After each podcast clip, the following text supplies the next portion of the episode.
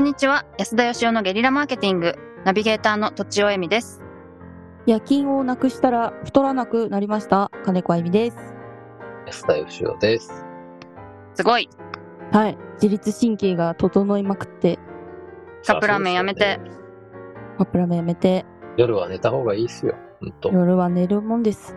痩せたってこと、はい、痩せましたね。なんか、うん、顔もすっきりして。そうなんですよ。新しい髪型も可愛いです。あれは実はさすはい、今日のテーマはですね、テーマは、はい、お金を使うセンスというか器というか、器、まあ、私が一番実感していることというか、はい、はい、まあ、お金を稼ぐにもね、センスがいると思うんですけど、うん、買うセンスの方がやっぱ難しいというか、あんまない自信ある。なんかお金、どのぐらいのお金を稼げるかって、なんかその、持って生まれた才能とか器みたいなのありそうな気がするじゃないですか。持って生まれてるんですか？生まれつきであるってことですか？僕はまああると思うんですが、はい、それ以上にその使う器みたいなのがあるなっていうのがこの年になってひしひしと感じるわけですよ。まあ僕はね、その会社潰した時はだからその完全に自分の器を超える金額を決済してて、自分の器を超えるとね、やっぱりそのセンスが悪いんで死に金を使っちゃうし下手くそなわけですよ。なるほど。だから世の中のね、大金持ちってね、いっぱいいるじゃないですか。なんか伝説のユダヤな富豪みたいな人とかね、やっぱりなんか金儲けが上手い人たちっていうイメージですけど、やっぱりね、たくさんお金持ってる人って、しかもこう長い間何世代にもわたって持ってる人って、やっぱね、使い方がやっぱすごい上手なんだと思うんですよ。単に損するっていうだけじゃなくて、その身を滅ぼしてしまうっていうか、まあ私が言うとなかなか説得力あると思うんですがドキドキですね、身を滅ぼす使い方、器を超えるだから金額とか使うと本当身を滅ぼすというね、ろくでもないことに使ったりとかですね。まあ自分ではだからろくでもないとは思ってないんですよ。だからやっぱりね、そのなんかもちろん生まれた瞬間に全員が総理大臣とか大統領になれる可能性ありますよね、すべての赤ん坊が。なるほど。ね、可能性的には。だけど実はやっぱりそのある程度の役割って僕は決められてるんだと思ってまして、やっぱりなんかその全員がなるわけじゃないけど、なるべくしてなる人っていうのがやっぱりいるんだと思うんですよね。不合に？はい。その、なんて言うんでしょうね。世の中、大きいことをとにかく考えるとか、なんか責任を負うこととか、先まで考えるっていうことに長けた人、その役割を担うべき人っていうのがやっぱりいるんだと思うんですよ。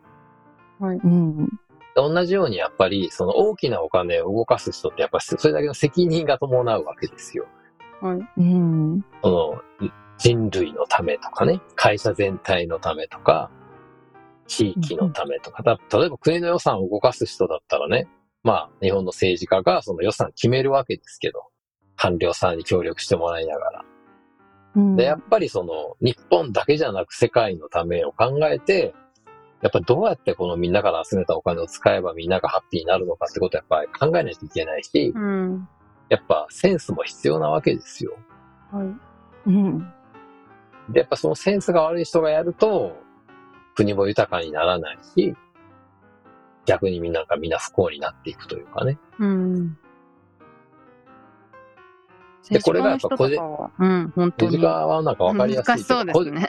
個人でもあるんです、個人でも。家計の中でもあるってことですか？あるんですよ。私はだから、もうできるだけ、お金をですね、持たないようにして、昔はね、小遣い制とかすごいバカにしてたんですけど、まあ、小遣い制ではないんですけど、今でも。だから、マイ小遣い制って感じで、自分は月にいくらって決めて、で、残りはいくら稼いでも、全部その、妻に渡すようにしてです。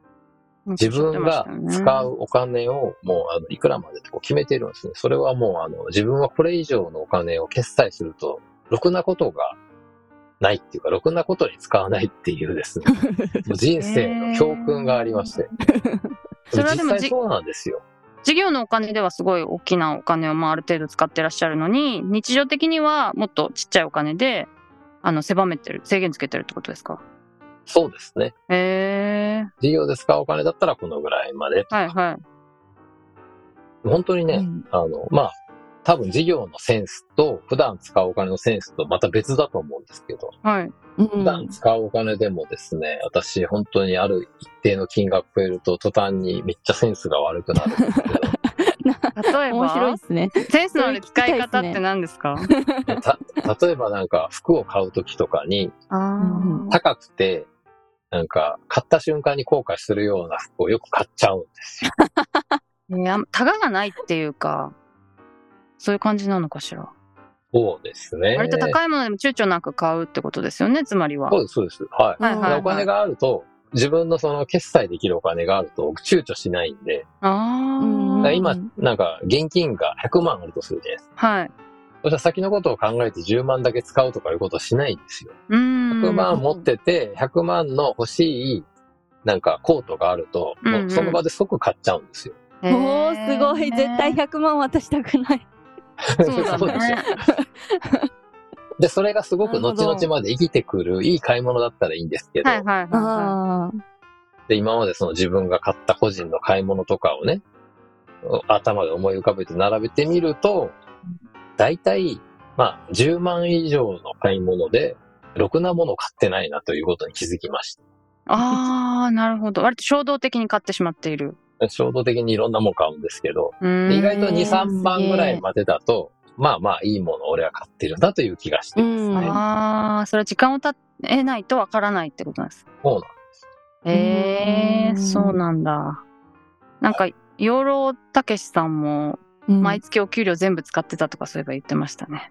結婚するまでそれはすごい。僕も結構稼いでましたけど、貯金300万超えたことなかったですね。全然溜まってかないんですね。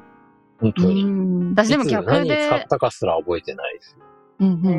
私逆で結構、昔はもうちょっと使ってましたけど、今はすごい使うことを使わないようにしちゃいますね、すごい。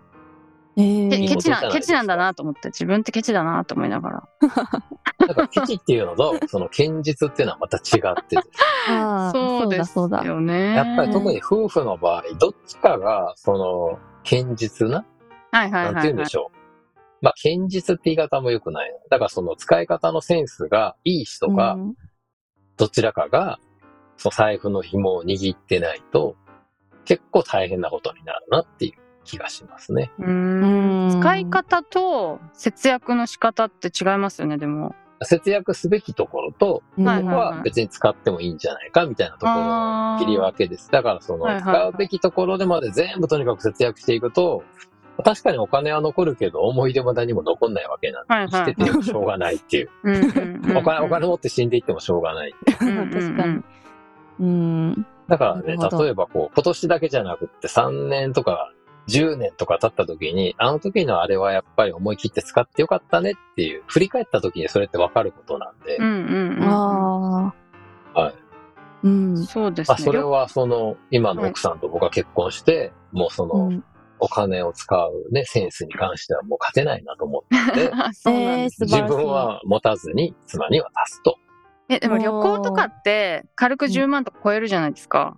思いますね。はい。家族で行ったら超えるし、海外行ったら超えるし、それもろくな使い方じゃないなって思っちゃうってことですか？そこはね、だからそのもう奥さんに任せて、彼女もだから旅行とかにはお金ボンって使うんで、そうすると僕も安心するわけですよ。なるほど。僕はA か B かだったら絶対高い方を選ぶんで、すべて旅行行くとしたら一番高いとこ行っちゃうんで。なるほどなるほどなるほど。そこまで。使う必要なかったのにっていう。ここはだから使う意味があるけど、このところにお金かけてあなたどうするのみたいなことに使っちゃうわけです。なるほどね。そしたらもう限りなくかかっちゃいますもんね。旅行とか何日も行ったら。すごい。なるほど。ということで、その稼ぐのにもね、能力がいるけど、使うのにもその能力っていうかね、はい、が必要で、やっぱその自分はいくらまでを使うと上手とか、いくら以上になったら下手っていう、やっぱ器の大きさみたいなもんがあるなという。知っとかないと、そっか。はい。はい。確かに。そういうお話でした。うん、はい。ということで、本日は以上です。ありがとうございました。ありがとうございました。本日も番組をお聞きいただきありがとうございました。私たち3人でギブの実験室というオンラインサロンを始めることにしました。